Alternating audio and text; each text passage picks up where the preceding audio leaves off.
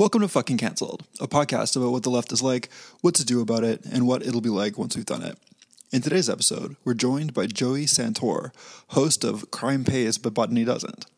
We talk about botany as a spiritual experience, the psychic torture that is the modern North American parking lot, and killing your lawn.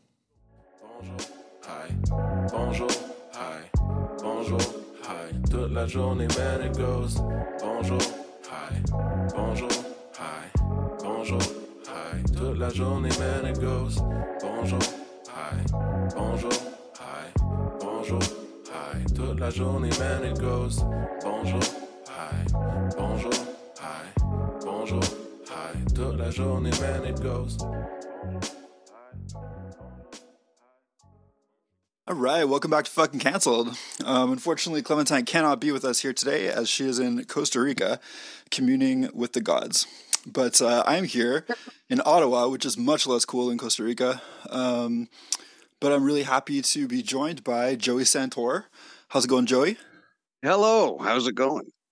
Um, I'm doing all right, yeah. Um, Joey is the, uh, I would say, the emperor of the crime pays but botany doesn't empire, um, which is uh, a, a vast constellation of output from this fucking guy. Um, you do like it's just the you- mouth. It's just a win. I'm just a fucking windbag, man. I just got a mouth and I run it and I can't shut the fuck up. That's all I do. But this guy, like you have, uh, you've got like a, a YouTube channel, um, you got a podcast, you have a big Instagram following, um, you do shirts, you do art, you're an illustrator, you're a photographer.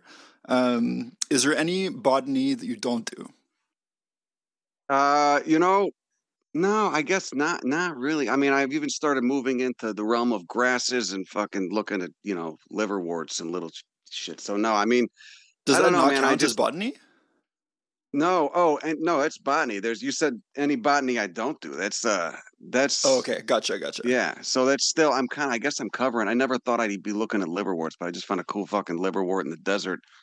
Desert liverwort that's like hairy, you know, which these are like weird fucking liverworts are, are weird organisms. They're really easy to look over and not pay attention to, but this one was growing in a really cool area, like like thin soiled area on top of some lime, limestone, like the kind of place you'd find peyote growing. Because I live down here in the peyote gardens of South Texas, uh, and it was and liverworts are normally like you know they're they're one of the earliest of evol- earliest branching lineages of plants. So they're really old lineage. They Yeah. don't have internal plumbing. And so I saw this thing, but I was like, it's fucking hairy. What the fuck? Because they don't normally have hairs. Hairs tend to be an adaptation to dry climates So I was it kind of blew my mind. I had my daughter with me too. She was on my shoulders. So I'm like, so like the added strain, like an extra 40 pounds on my back. And I'm like, what the fuck? I'm looking at this thing, you know, just crouching down, like, you know, Jesus Christ. It was such a beautiful day. There was like butterflies and stuff because it's nice out here where I live now. You know, you can't go outside without being uncomfortable for six months out of the year. So it's finally cooled down. But anyway, no, I, I do a lot and I just run my mouth a lot and I'm just perpetually stoked on plants. And so it's easy for me, you know. It, it, Were were you always were you always into botany? Like, was this something that goes way back to like when you were a kid or something? Or No, no. I mean, I would, you know, I would plant. My, I got into, you know, I my mom would have me plant stuff in the yard for, her, like where we grew up, like in the, you know, the near southwest suburbs of Chicago. But um, but I did, you know, it was like impatiens and stuff. It was like ornamental shit, like horticulture. You know, like they they would grow these annuals in these fucking plastic trays. You plant them, they die, and then you get the, Yeah. you know, it's, you know, there's a whole market for that, or there used to be. I had no concept of like native plants, which are just ecology. Um, you know, when I first heard the concept of native plants, I thought it was like some weird elitist shit because it was only, you know, Caucasian people in North Berkeley, like wealthy Caucasian people Right. in North Berkeley mentioning it. So I, you know, I was just a dumbass. I didn't know. I was like, oh, these people are people who seem kind of snooty and like dicks, and so whatever, it doesn't matter. And then I got into the concept of native plants, which is really just ecology. And so then uh, slowly I started piecing all this stuff together: evolution, how things evolve, ecology, and it really saved me from, you know, look. It saved me in a lot of ways from you know, I don't know, I guess a darker outlook on life. It was kind of an escape from things. It was really uh it ended up being really healthy for me, you know. did something happen to get you into botany? I guess, you know, I don't fuck, I don't know, man. I mean, I think it all it was this I look at the breadcrumb trail of things that got me into it and it started you know, it's I used to ride freight trains as a as a um, as a youth, and I would um, it was a fun, free way to get around. We'd hang out in libraries. Thank God smartphones didn't exist yet to poison our minds and our emotional states and play with our dopamine levels and all that. We had other things, but smartphones weren't the you know social media didn't exist yet. So if you wanted to get information, you had to go to the library. So I'd go hang out at the library and just lurk there. Um, and I'd always my day consisted of like long ass bike rides uh, you know, getting a bunch of fruit at the fucking fruit market and then going to the library and sitting down with like a yeah, stack of books and just drawing and like looking up whatever, just just perusing information.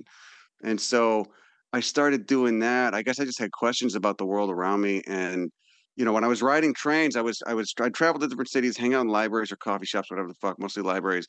Um, and then riding trains kind of exposed me to geology indirectly because I grew up in a you know Midwest is flat, Chicago's flat. The only rocks Right. you can really see are in quarries, limestone quarries. And even then, when I was a kid, my mom had told me, you know, uh, that limestone, are, those are the bodies of single-celled organisms that died a long, long time ago and have you know. And I just couldn't wrap my head around that. But I knew she was right because if you know, you'd see little crinoid bits. Um, which aren't single celled, of course. But you know, you'd see little fossils in there, so you could tell that there was it was legit. My mom wasn't giving me bad dope. She was, you know, that was the that was really what happened. So I, I just that she planted that seed. I must have been like five or six, and I just couldn't understand it, but it stayed with me. Uh, you know, for twenty or thirty years until I finally it start all started to finally click. And so, anyway, trains got me into geology. Traveling got me into geology. I think travel is essential for anybody. I mean, it's really the way to whether it's you're traveling to look at people or traveling to see different cultures or traveling to see different landscapes, it really shakes you out of that myopia, you know, that Yeah, we get stuck yeah. in where like we think the world that we know that's, you know, within arm's reach is the way everything is. It's the way, you know, I mean, it was uh, you know, there's that quote, I think it's a fucking Mark Twain quote. It's like, you know, traveling is the antidote to prejudice or something like that. And it's really Mhm. true. I mean, traveling is the antidote to a lot of things. Yeah, it's true. And um and so anyway, riding trains was nice because it was free and it was, you know, if you could stand the loudness and the dirtiness and um and so I would when I really got out west and started seeing some of the mountain ranges out there and the railroad cuts, like, you know, the rail the cuts in a fucking hill where the rail Yeah. and railroad can only you know, the grade can only go up two percent. Um, beyond that, it gets a little hairy in terms of the weight, you know, rolling stock and stuff. So they would, they, I'd see these road cuts, and you could get this like it was like a cross section of the earth, and I just got so confused and and just bewildered and just wondering how the fuck some of these these rock formation and then you know were were formed, and I realized I didn't know any of it, and then I realized I was an ignorant fuck, and it was like, well, I just gotta, I, I want to know, I want to know, and so it just. And every answer opened up 10 more questions. And it just, again, it was just this breadcrumb trail to, you know, I, I later got a job working at the railroad, which was really nice when it started. It was fun. Um, but uh, and again, it exposed me to like a, a fucking diversity and of different mindsets and people, whatever. And it was a really good, you know, anthropological eye on not only on class but also on just our modern American dystopia. so um uh anyway yeah we could talk about that later but um but I would I would be in the it got to the point where I would be in the locomotive cab like reading research papers and shit you know and people are like how did you uh, like how did you get here when, you know, I'm like I don't fucking know I just I had questions and I wanted to answer Yeah, and yeah. it just became addictive and it was just such a nice way to get away from all the other bummer shit uh, yeah, in my yeah. life in the world so So you were just you were just uh, sort of incorrigibly curious um, about the natural world around you. And and did you did you go to school for any of this shit? Because you're like encyclopedic about it. No, I went to uh, I took a community when I stopped riding freight trains. I realized I wanted to put roots down somewhere and work on art and learn stuff. Um, You Mm. know, I wanted to learn about geology, but I didn't want to get a degree. I, I, I knew college was kind of a scam. Yeah. I knew, especially like kids are taught to go to college right out of high school. I think that's the worst idea. I think Oh, if you want to go to terrible college, fucking idea. Give it two or three years. You know, and like everything in, in the United States, it's been turned into a business, right? It's a fucking huge scam. These, you know, rich kids get their parents or, or other kids get scholarships that just cost tens of thousands of dollars to go to these Yeah. schools so they can have a degree and they still learn nothing. And so, Yeah. um, but anyway, I, I, I moved back. Um, I decided to move back to San Francisco, settle down there, and, and I just took a couple community college courses. I was like, community college is free. I get a Pell Grant. I go there, and I just it's just structured learning. I'm not going to pile on six classes. I'll take two or three and just really obsess over those. So I took like a geology class and some other stuff, and it was fucking great. It was really, I was just learning to learn. No end goal of a degree. I just wanted to learn. I'd Nice. figure the rest out as I went. So Yeah, that's very cool. Um, I mean, yeah, college is kind of honestly a fucking scam everywhere. But uh, one thing I do really like about Quebec that they do here is um, they have this thing called CEGEP, and it's like there's no grade twelve of high school, and there's and your first year of university is also like axed. Um, and instead, you have this like two year period at a essentially free community college. Um, and so a lot of people just do that like out of high school instead. And so you go and you you do like a this sort of like mini degree and whatever. It costs you nothing, and you kind of figure out if that is actually what you want to be doing. And I did that, and I did like a fine arts degree, you know, and mostly learned that I did not want to do fine arts in university, you know, and it makes a lot it makes a lot more sense. And so, and you think about somebody who's in grade twelve, you know, it's like they're they're like basically an adult, you know, and and the fact that they, you know, th- that they have to that they'll get like you know kicked out if they don't if they if they're like uh, if they miss classes or something like that is like so ridiculous, you know. Um, yeah, yeah. And at the same time, at the same time, if you take one of those people and you throw them in university, it's like it's just like a fucking disaster. But anyways, yeah, I like CEGEP. It's a cool thing. Um, That was but free, I I love that. Uh, it's it's like almost free. It's like a couple hundred bucks a semester. Yeah, God, that's amazing. Yeah, can you imagine how different things would be if it was like education was more accessible? Fucking shit, healthcare was more accessible. Yeah, no kidding, man. know. I I'm obviously like obsessing about that all the fucking time. Um, but yeah, I love that you didn't go to uh, get like a fucking PhD in this shit, and instead you just learned about it because you think it's interesting. Um, which I definitely want to talk about in a little bit. I want to talk about education with you. Um, but uh, yeah, I don't know. I have a couple more questions about botany first. I think, like, Mhm. um, I don't know. Botany can seem completely overwhelming. Like, I look at your shit, and you know, I've listened to a bunch of episodes of yours, and like, I, I, I like your YouTube videos and stuff. But it's it's like it just like washes over me, you know, because I don't have a basis in it, you know. But I think Yeah. about how I'm I'm kind of the same way with history. Like I'm I'm kind of like encyclopedic about history and and I'm obsessed with it. And I I will like just like f- pick a fucking country and, and just be like focused on it for for for like a month, you know, and just learn like every ridiculously obscure thing there is to know about like the medieval period in Turkmenistan or whatever. Um, Yeah, and and people talk to me about that and they're sort of like i don't know how you can how you can grasp any of this because it's, there's so much of it you know but uh dopamine, man. I think it's yeah, yeah, I that's what it was with me. Yeah, yeah but i don't know how do you how do you go about learning about your local ecosystem like i would like to you know um but it just seems like there's so much i don't know where to start what do you think yeah. Fuck, I don't know. I mean, really, it's systematics, which is just the classification of living things according to how they evolved. Like that was an early concept that I was lucky enough to kind of stumble into. I don't know if it was from like looking at the taxonomy charts on Wikipedia. Taxonomy, phylogeny, systematics, all these words are kind of one and the same in the way that the ways that they relate to each other. And so that kind of gave me a mental picture to imagine uh, you know, what a proper term is for something and what that term means. Like the shared traits th- that are a result of common ancestry. You know, like birds Yeah. and bats don't you know, they both have wings but they're not that closely related. They both evolved those secondarily.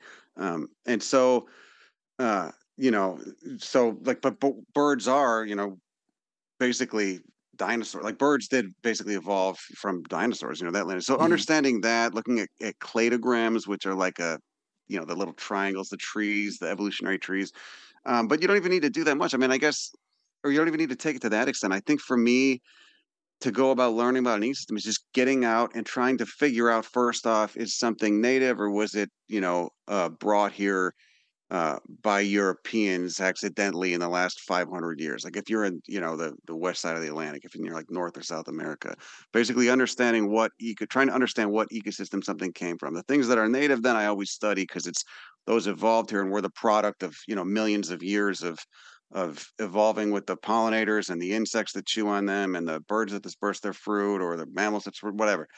Um, but it's really just going out and taking photos. I mean, again, these these phones can be a blessing and a curse. More often they're a curse. But I mean, um, you've basically got an encyclopedia and a camera in your pocket. You've got this wonderful learning tool. So I think, um, you know, asking the right. It's all about asking the right questions. You know, and most of, with plants, most of most often, unfortunately, at least in my opinion, the, the questions people are asking are: Is it edible? or is it psychoactive? Whereas I'm always asking, what family is it in? What else is it related to? Like, I want a context for where to place that plant in my mind and my understanding of how life evolved and how the world evolved.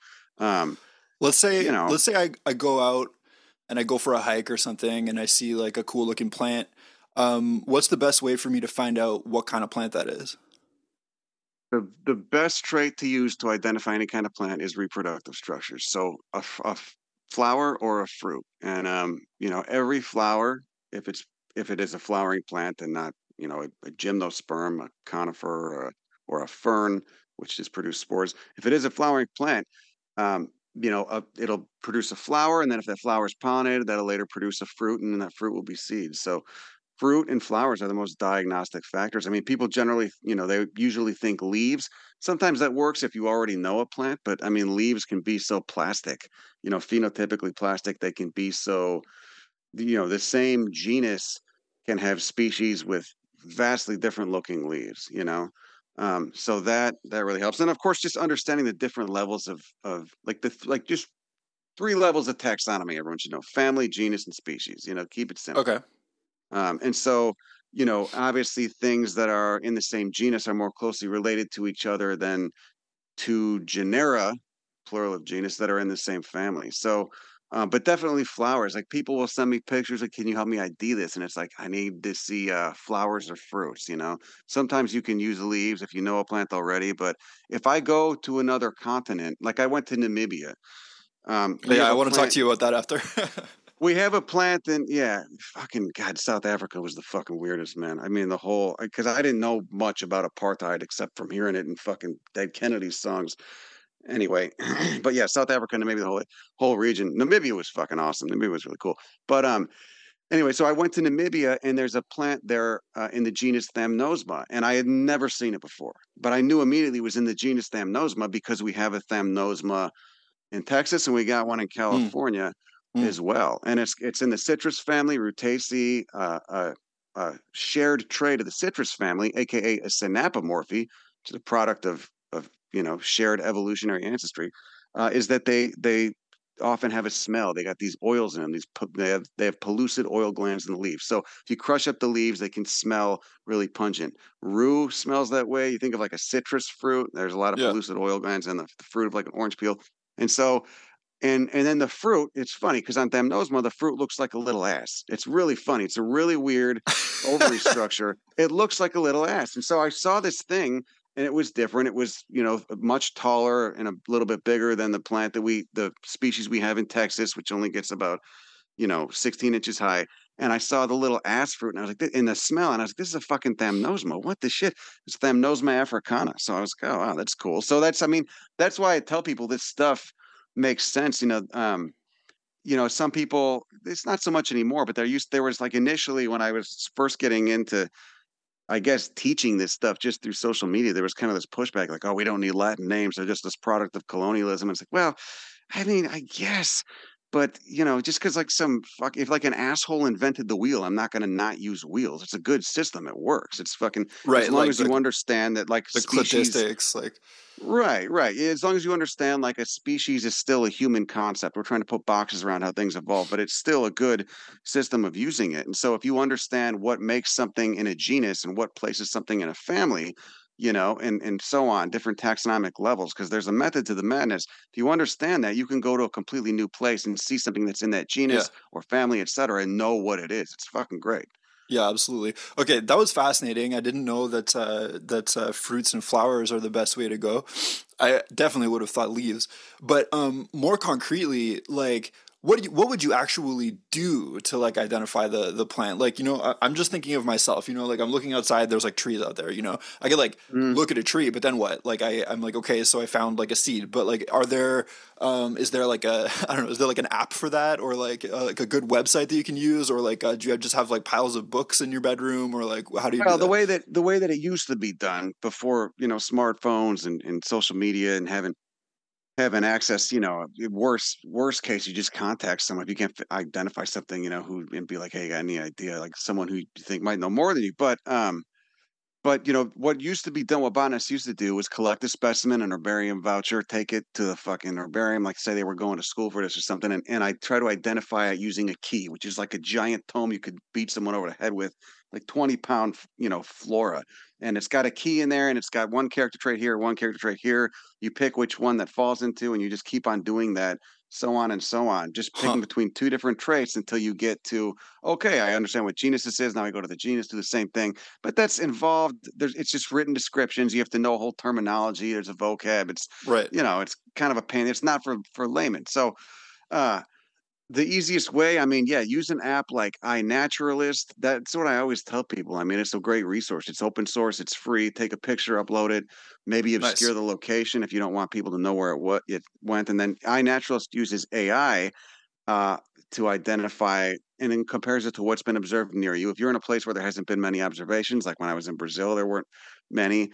Um, then you could. The thing that's cool about iNaturalist is is a lot of people in academia who study these groups can get alerts when something is uploaded that's in a certain clade, a certain evolutionary grouping, a family, a genus, whatever, and then they'll identify. You know, like uh, my friend Jon Rebman always does that for Baja, Mexico plants because he's like the he works at Natural History Museum of San Diego. So um that helps. And then, you know, really paying attention to the taxonomy. Like don't look at the common names. Try to at least memorize if if you're seeing a plant a lot and you're really curious about it, what genus it's in, you know? Mm. Like Thamnosma. Like, ah, it's a Thamnosma. I really like the way that smells. That's cool. Whoa, I wonder what other variations on a theme there are. And you can go to iNaturalist and look at the taxonomy and look up every other species of Thamnosma that's been observed all over the world. So that's a really useful tool. Uh, Wikipedia is always helpful, and then you know it just depends how far down you want to go a rabbit hole. So Oops. Sorry, I just dropped my headphones. Um, amazing, man. That's uh, that's awesome. I've always wanted to like learn a lot more about the ecosystem that I live in, but I've always felt overwhelmed by it. Like, really didn't know where to start. Yeah. You know, um, I don't even know what the name of like the ecosystem I live in is. Do you? I live in Montreal. Do you have any idea? It would probably just be uh, deciduous, de- temperate deciduous forest. There's probably some bogs around there. Um, it was probably under ice twenty thousand years ago. You know, Definitely was. Um, yeah. I, I've always wanted to go to Montreal. It's one part of Canada I've never been to, man. I Oh, you never uh, been, man? You got to come visit. No. I would just hear all the uh, people joking about how all like the, the PCP smokers play uh, uh, medieval times in the park and shit. It's like what, and everyone, oh, c'est bon, c'est bon. You know? But uh, yeah, yeah. no, I'd love to go, you should come visit. I think the um, the uh, ecosystem is probably not uh, that fascinating. Although, um, speaking of botany shit, I took a trip up the the north coast of the Saint Laurent River, you know, and uh, Mm. the Saint Lawrence River. Like, if you keep going along the north coast of it, like it it just opens up into sea, right? And um, in the like the Gulf of Saint Lawrence, and if you keep going further and further and further, like eventually the highway just ends because it's like too far north. Um, and then there's like a dirt road that keeps going a little bit further um, to like a couple of reserves that are up there, um, and then it just ends completely. And there's more reserves along the coast, but you gotta like take a boat. That's gotta be, Um, that's gotta be cool. man. And up there, it's fucking crazy. There's some like some bogs. Um, they're like it's it's subarctic, definitely. Like when you get to that area, and it's just these like Yeah. giant bogs full of fucking um, carnivorous plants, like thousands of them. It was fucking nuts. I'd never seen anything like it in my life. Oh yeah, Yeah. probably Sarracenias and Droseras. Yeah, man. I mean, you know, I think every ecosystem's fascinating. I mean, that's something that's changed in me too. The more I got into this, the more I started to see. You know, I would ignore certain plants like grasses or fucking liverworts or whatever, and I'd be like, eh. And the, the, but the more I started to see and the more I learned, the more I realized everything is important. Like everything's worth understanding and trying to document and place Totally. into context because this shit all interacts with each other, you know? And so I think every ecosystem is certainly there's certainly more charismatic ones. The you know the, the Brazilian Cerrado is pretty unfuckwithable in terms. It's pretty far up there, you know, in terms of uh, biodiversity. But um, but you know, I mean, any place that hasn't been turned into a fucking parking lot, you know, at least in in the the first world, because that seems to be mostly a first world issue, is just turning everything into. a- I mean, I think America. I'm going off on a fucking rainer, so you feel free to cut me off anytime. But I think America has fucked its landscape into such a coma. We have created one of the ugliest and most just just feudal and cultureless fucking landscapes uh in in the entire first world i think i mean just the the shopping retail there's not a day that goes by i don't have a like a uh, a black glimmer of hate for that because it is just it just wastes people's it wastes people's potential. It's based around shopping and like lowest common denominator shit, like the race to the bottom of the brainstem. You know, Yeah, same thing that social yeah, media is going through right now, like just shopping and eating and driving and shopping and eating and driving. And it's and when you think about that, that is what's destroying this this fucking encyclopedia this museum of like evolutionary wonders that took millions of years to get here and you're yeah, like yeah. god what are we doing it's such a tragic period we live in No, man. it's it's fucking insane. I wrote an article about this not that long ago that was kind of just about how like uh you know they always used to say that in the Soviet Union, you know, everything was just kind of this gray concrete cube with people like lining up to go like get their rations or whatever. And I'm like, yo, we just recreated that, but like yeah uh but without even the without even the benefit of it being like owned by us, you know? It's just yeah. yeah, that's the thing too. Is like I love the old trope, the old trope from like the 50s and 60s, and and I guess into the 80s too. Reagan was kind of parroting this, but you know, in communism, like I, you know, efficiency's greatly slowed down. You're going to be waiting, you know, have wheelbarrows full of cash, and you'll have. You know, uh, that don't do anything, and you know, people standing in bread lines. It's like well, we've got kind of the same thing now, in a way. You know, I mean, like it's there's so much fucking inequality, and we've put so much game on you know our value system's so deranged we put so much emphasis on just on buying shit and accumulating wealth this fucking race to nowhere with no values placed on all the things that make life worth living like you know healthy relationships self insight learning about yourself fucking uh you know laughter intact ecosystems i mean it's it's fucking I don't know, man. I like. I wonder where it's gonna go. you know, Yeah, like what is no. it gonna be like? Is in a couple Fucking- decades? Like, me too. Get me Have out of you- here. Have you heard of the the concept of the grill pill? No. Okay, it's What's that? um, it's something that Matt Christman came up with a long time ago. Uh, the guy from Chapo there, um, and it's just like the idea that everyone needs to first of all like turn the fucking internet off every once in a while, and second of all they need to go like grill like grill some meats with their friends. Um, and uh, if if you don't like eating meat, you can do something else, you know. But the point is that Yeah. you need like an activity in your life that is just like not um not for clout it's like not monetized. It's not uh it's not a, a job you know um that no one you're, you're you're not doing it so that people can like think that you're cool like whatever um and that kind of connects you with either other people or the natural world in some way. And he's like he's just talking about how uh, the left in particular we tend to get like you know very obsessed with all of our activities needing to be either like revolutionary uh, or if we are sort of the more clout obsessed type of quote unquote leftist um, all of our activities need to be like easily instagrammable you know um, and i just love the concept of the grill pill because i think it's like this great sort of like um, tongue-in-cheek condensation of um, our need for like spirituality that isn't like totally alienated. But I think that what you have done, although I will say, I mean, you are monetizing it, but we got to monetize everything these days. But I, I love that you just sort of, sort of like, you were just like, fuck it, botany, you know? And like, you're like, I'm going to learn Yeah. about like the natural world to this like insane extent and then teach people about it. And I fucking love that. And I think it's like learning about like going outside and like learning what the names are of all the plants that surround you is like a perfect and amazing grill pill.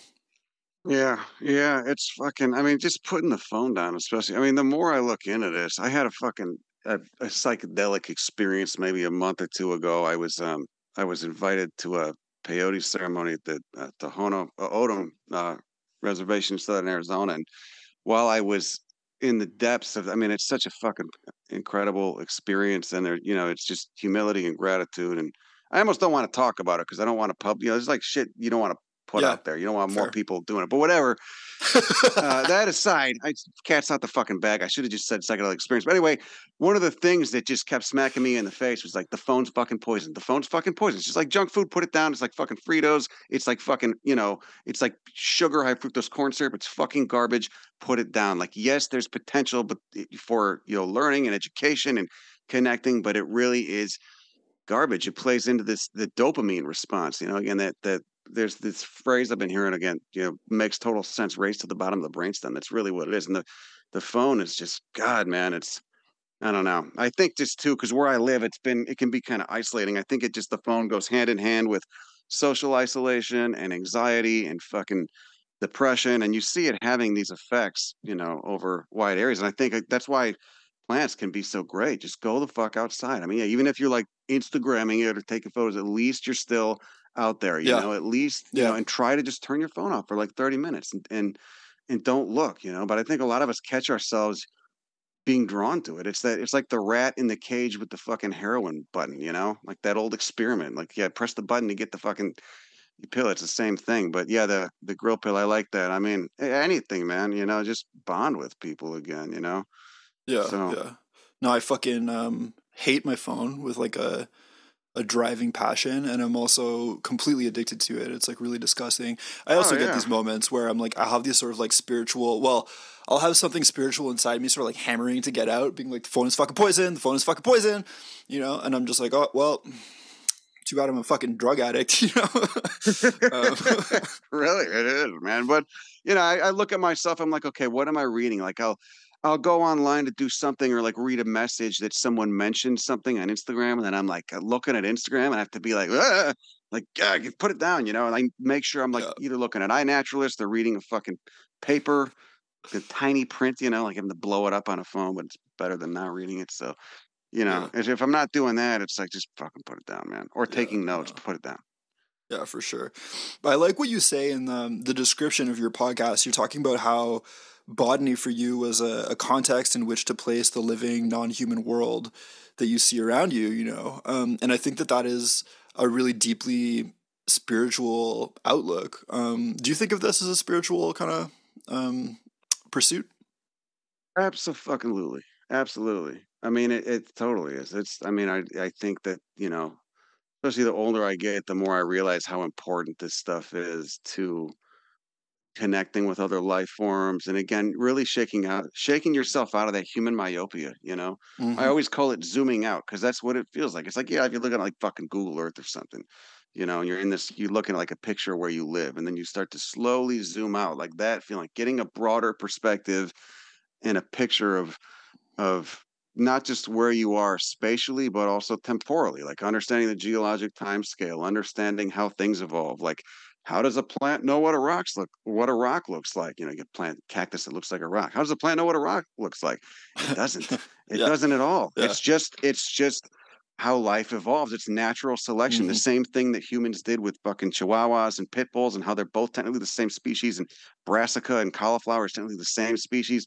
You know, if humans can do that in in 5,000 years or 10,000 years, imagine what the environment, everything surrounding a plant that's growing or another or an animal whatever can Yeah. do in in a few million, you know. It's getting that perspective like wow, there was a before me and there's going to be an after me you know and that, and i am infinitesimally small and that doesn't scare me that's that's kind of beautiful in a way yeah man and i think there's just connecting with with other life forms and caring for them and loving them i mean you know that's absolutely a, a spiritual experience experience it's a fucking you know every day you know i mean i don't know and then i i think too like i i took a different term i had more of a sour term um, a sour idea on the word spirituality before I got sober. I was much more cynical.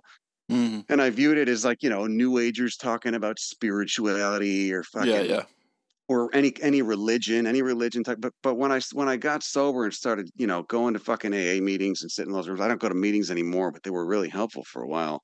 I just Yeah. don't have time and there's nothing near me anymore. But um, you know, I thought that's when it really started to to kick. And you'd see, I mean, I would see like these fucking people I wouldn't I would think were meatheads, like big macho motherfuckers Yeah. talking about talking about like, you know why I acted like that? Because I wanted people to like me. Like just admitting Yeah. Oh, Yeah. to a fucking room full of like 40 people. Shit that you wouldn't most people wouldn't even admit to a therapist, you know? And I was like, Or to "That's fucking themselves, yeah.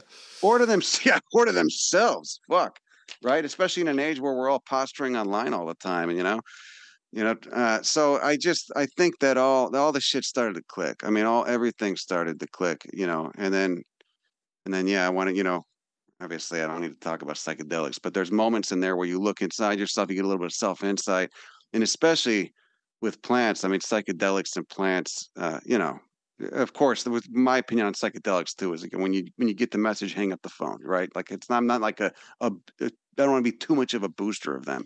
They're Yeah. good at times, not for everybody. I mean, they're not necessary either. but uh, but you know, I think with with that, I would have moments of you know, if you're using them in a therapeutic sense and for gaining self insight, once in a in a while, they can be helpful, and especially when you've got a lens on the living world, or, or more of a lens on the living world than like the average person. That's it certainly brings you a little bit of a a, a different perspective, you know. Yeah, yeah, absolutely. I can see that for sure.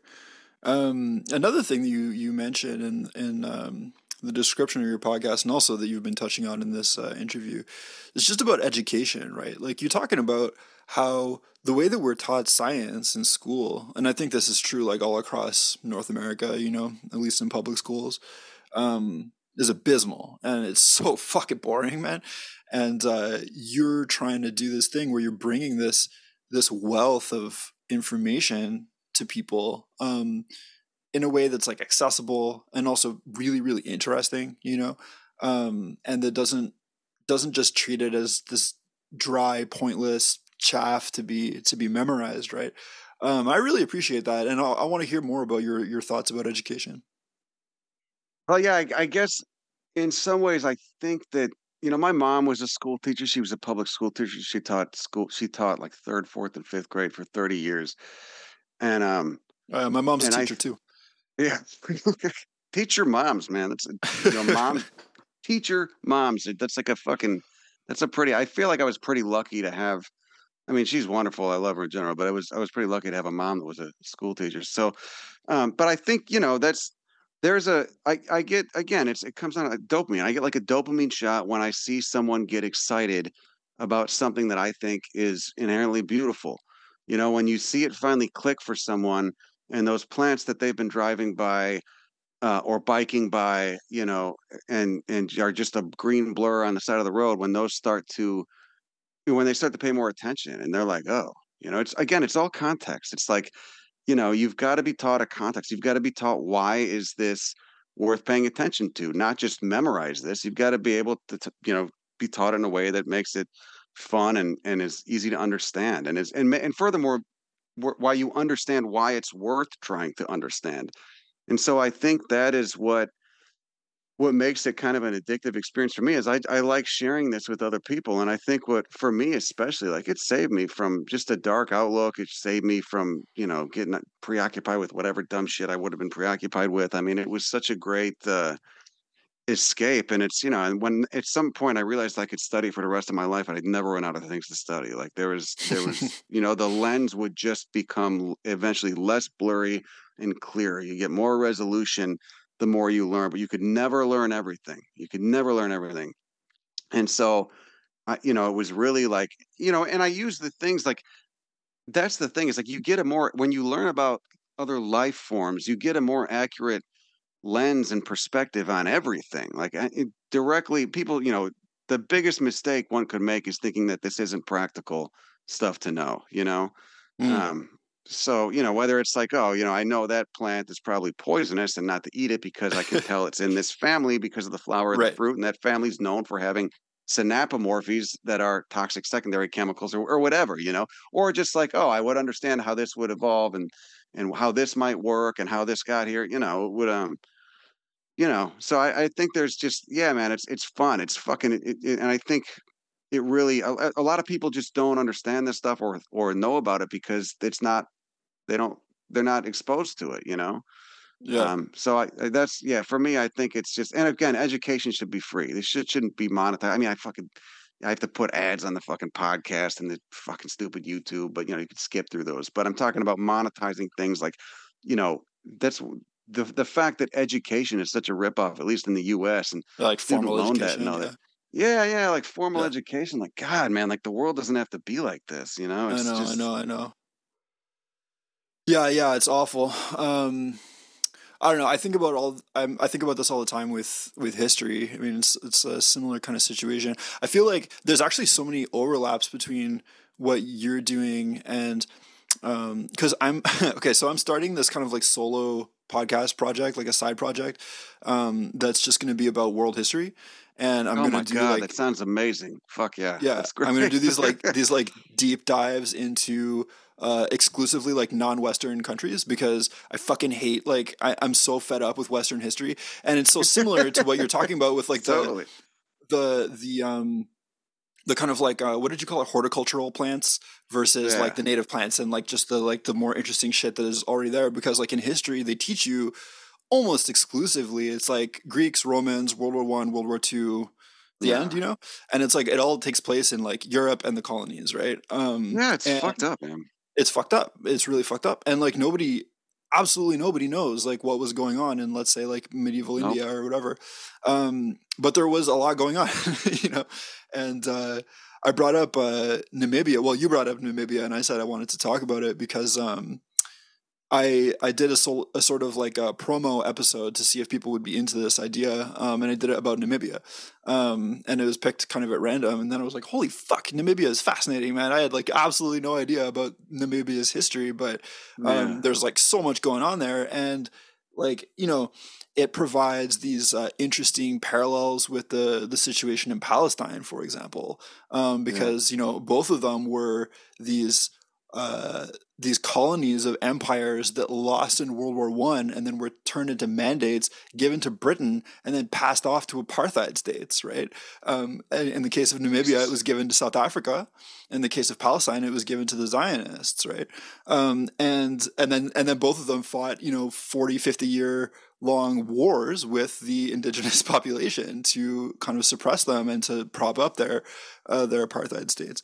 And this shit is fascinating because it's like you were saying about how like you can like look at the the genus of a plant and be like, well, that's probably poisonous, you know? And it's like really like similar with history where you can just you can like kind of like see this similarity, a pattern that emerges and be like, what there's there's a somewhere a branch branched, you know, and then we have these two situations and, and we can like tell things about those situations based on where they came from, you know. Or even uh, sorry, now I'm on a rant, but um, no, do it. I love it. I love when you post stuff about about world history and about that too. Because again, so much of the you know, it's like the shit we're taught in school. Eli Whitney invented the cotton gin, at least in the United States. Here in Canada, so it would, Right. but it's like, I don't, why the fuck do I need to know? I don't give a fuck about fuck Eli Whitney. You know, fuck him in the face. Fuck Eli Whitney in the face. I don't give a fuck. What you know, you, and you learn so little about like indigenous American history. I fucking almost hate Yeah. that word because it's been so accessorized, indigenous. But when you learn about native you know cultures and like i want to learn about that like that's the cool shit or like we're learning about you know greece and rome and europe and what the fuck there was no one else anywhere else that- you know like there was no one no other human beings like what the fuck it's yeah man so that's the stuff that i get so curious about because again i want to know everything i want to know i want to know humanity i want to know yeah. what you know i want to know the full spectrum of of human cultures and civilizations and and uh it's just yeah man i'm looking forward That's to the it. podcast please That's it, man. Yeah. No, totally. And like, um, it's I, just keep thinking about what you were saying about cladistics and um, the the families, you know, because it's the same with linguistics, right? Like languages are are uh, categorized into families in exactly the same way. Um, they don't uh, interact in the same way as organisms do, but there are like a lot of parallels, you know, um, and you can like look at where languages are spoken in the world, and then you can like tell a lot about what happened in the past, right? And so the next episode I'm working on is going to be about Turkmenistan, um, and like okay, so they speak like a Turkic language in Turkmenistan, as you might guess from the name. Um, but like where else do they speak Turkic languages? Well, they speak they speak one in Turkey, obviously, you know, but that's not where Turks come from. Like Turks come from like Mongolia originally, um, and the other like Turkic languages are spoken in this sort of like this speckled like strip up to the fucking coast of the Arctic Ocean in in Siberia, you know. And so you like look at like the people who speak Turkic languages, and there are people in Istanbul and people in Siberia, you know. Um, and you you're can just see like, where they migrated and how populations moved and culture yeah, and you're like, how did that? How did the? How the fuck did that happen? you know. Yeah. Um, and and we don't know about it because nobody ever fucking told us about it in, in North America. Um, like people have absolutely no idea, you know. Um, and anyways, I'm fascinated by this shit, and I want to tell people about it. So I'm, well, my Americans especially, they couldn't tell you where fucking. you know, I mean, yeah, any- like the yeah. American sense of geography is like like notorious. But um, with Namibia too, I got a question. That was I remember when I was there, and I, I can't remember the guy's name, but there was because they were under they were with South Africa at one point, but they broke away. They managed to, didn't they? I mean, what is the history there? Yeah. So 60s or basically, 70s this happened? South Africa was a um, a British colony, right? And when Namibia was taken from the German Empire, um, it was after World War One. It was turned into a League of Nations mandate, and then it was given to South Africa, a British colony, to rule as its own colony, basically. Um, and and the goal, like ostensibly, the uh, from the League of Nations anyway, was that these mandates were supposed to be turned into self-governing territories over time.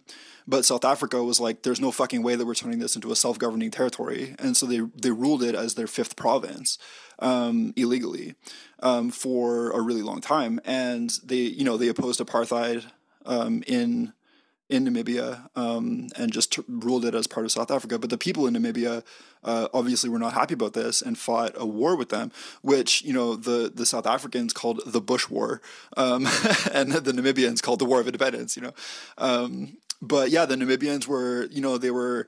Um, they ganged up with a bunch of countries to their north, in, in particular, like in like Angola, there was Yeah. uh, there was like all these like Cuban so- soldiers and like Soviet uh, backed fighters that were fighting against South Africa and and the colonial like regime in general in, in southern Africa. Um, Yeah. And so at one point there was like this like standoff between like South African soldiers and Cuban soldiers in Namibia, and nobody knows about this. Holy shit. What, what is 70s or what? that was like in the seventies, eighties, yeah.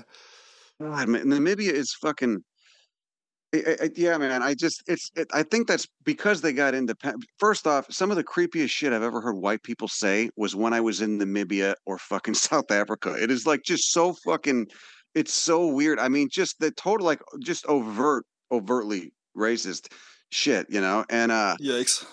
God, yeah, man. This one. ah, anyway, I'm not even getting into it, but um but but Namibia feels, you know, South Africa has has it can feel pretty fucking sketchy at times. Like you could tell, oh wow, there was like there's a lot of social unrest, there was lots of poverty, there's lots of crime. Whereas like Namibia has such a more chill vibe. It makes sense that they got independence, you know, because where does all that, where does apartheid and all that kind of dark shit lead to? What is it? What, what creates a fucking dystopia?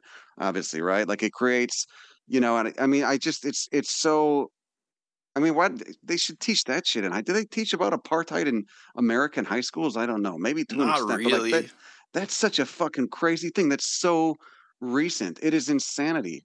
You know, Yeah. I mean, it's like Yeah. it's just fucking nuts. It's No, yeah, totally. so and like know. the South Africans were able to get away with it for so long because they were our, by our I mean like NATO, like our like bulwark against communism in Africa. You know, um, and uh, you know they were very happy to fight communism because all the independence movements in Africa were, uh, well, almost all of them anyway, were aligned with the Soviet Union one way or another. You know. Um, and uh, yeah, but I mean, you know, at the end, like they were so insane and brutal that even like the Americans were like, "Wow, like you gotta, you gotta calm down."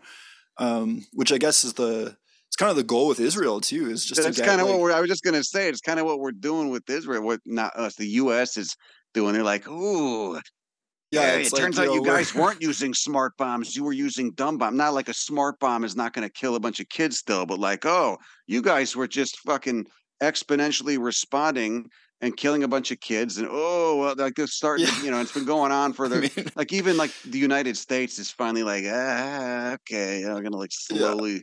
Like so, I mean, we're still sending them aid, but it's just fucking what a fucking mess, man. Yeah, the, but the, the thing with South Africa that's nuts is like you have you had seven percent a, um, a, a racial demographic that was seven percent of the country controlling everything. Like Mhm. that's just fucking like where did you think it was gonna go?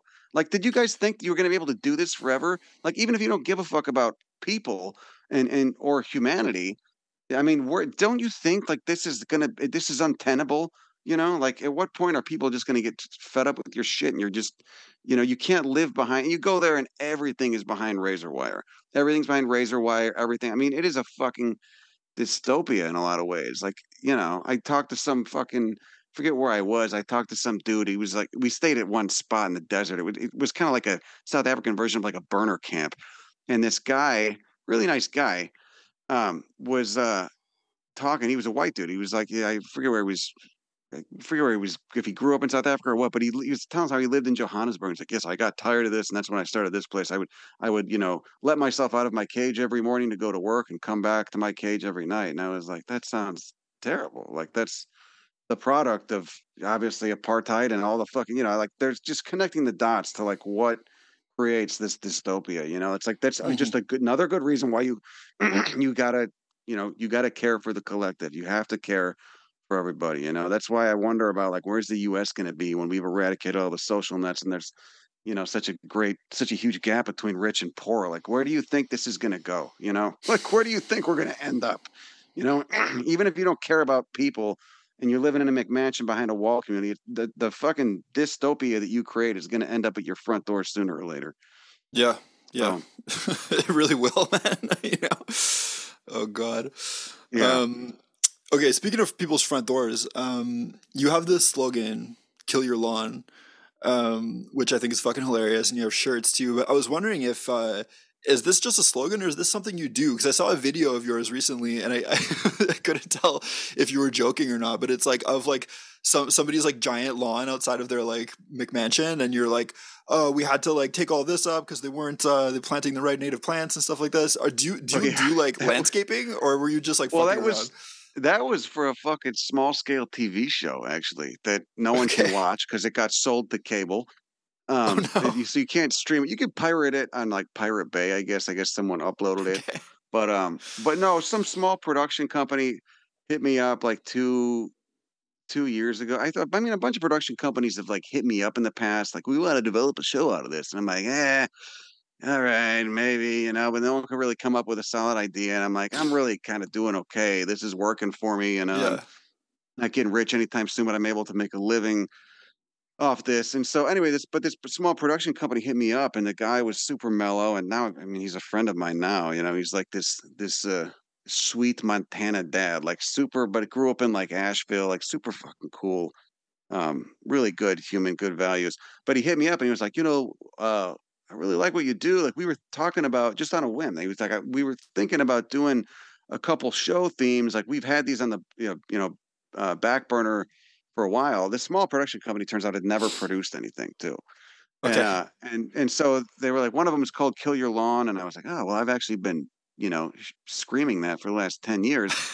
and so we ended up making this little show, and it got sold to this network called EarthX TV, which is kind of this obscure network that's like channel two sixty seven on Dish Network. Any, anyway, the point is that was that was part. So we filmed two seasons of this, and it's it's just me and my friend Al, and we just drive around and kind of make fun of the suburbs, and then go explore native plant habitats, talk about what species would you know do well in a native plant garden, and why it's worth it to do that. You know, I mean, why get rid of your lawn? It's like even because everyone kind of hates lawns. It's becoming a thing. People realize they're yeah. what they represent, but also, um, you know, what can be re- replaced in it uh, in, when a lawn is gone is, you know, not only restoring the habitat around you, but also giving your bringing nature home, giving yourself a chance to go out and be surrounded by all the cool native insects, butterflies, pollinators, birds. Learn about the land around you. Like, okay, you can't drive 45 minutes to the nature reserve and sit through fucking, you know, the crumb of habitat that's been left in your your car sprawl area. Well, just plant it in your front yard. Fuck it. If you have a front yard, if you don't have a, if you live in an apartment, go fucking start illegally doing it. You know, in a in a Yeah. vacant lot or wherever. Find a spot. You know, talk to the city. Ask if you can get a little garden plot in the park for native plants or something. So Mhm. that's really what it's about. It's just about trying to bond people with with plants, and again, not just because something, not through like the horticultural lens of we like this plant because it's just aesthetically subjectively pleasing. It's you know we like this because this evolved here because it evolved. It it's already got relationships with all the other life forms that live in this region. You know. Okay, I have I have two things to say. First of all, I'm like shocked that there's such a thing as like a cable TV show that's like not on the internet that you like what even the fuck is that? Like no, I- man. like it's who even like has like a TV? Like yeah. Anyway, secondly, um yeah, fuck lawns. Uh do you happen to know um when lawns became like a thing? Like there must have been like a beginning point for this. It's some British shit, I think, man. some it's some Anglo shit. You know, it's some fuck. I don't know. I think it's you know it was this. it is I, deeply I think British, about isn't it? how the fuck did they mow these things in like the 1800s, right? Like how Poor fuck, people. Yeah, yeah. You just oh, they'll have my servants do it. oh," You know, like it just. Um, I don't know. I maybe mean, I, I, like sheep. Yeah, I guess you could graze. I mean, I guess you could get along naturally with grazing animals if depending on what animal you used um, and what species of grass you use. But I mean, there's nowhere where lawns. But the occur idea, yeah, naturally. like the idea It's that every weird- house should have a lawn in front of it is like a fucking it's really, weird fucking one. Like, where did And- that and come I, from?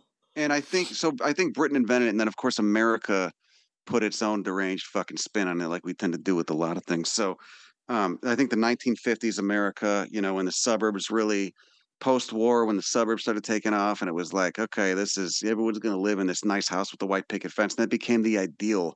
To me, that's like a, another version of hell, but that became the ideal.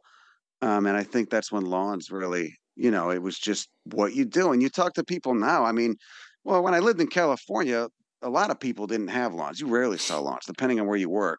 where I live now in the, you know, South Texas, like lawns are just what you have. Like no one's got native plant gardens. I had to like get into it with my city very politely, but uh, you know, and basically educate them, and then come together with a bunch of other native plant people to be like, yo, this is this is this is normal. You we live in a desert. You can't have lawns on there. It doesn't make any sense. You have to at least allow people Right. to have native plant gardens. Just because you think it looks quote messy or dirty is not a good reason. You know, you don't know anything about this stuff. No offense. Let us teach you. Let us teach you that this is not messy or dirty. This is intentional, and this is.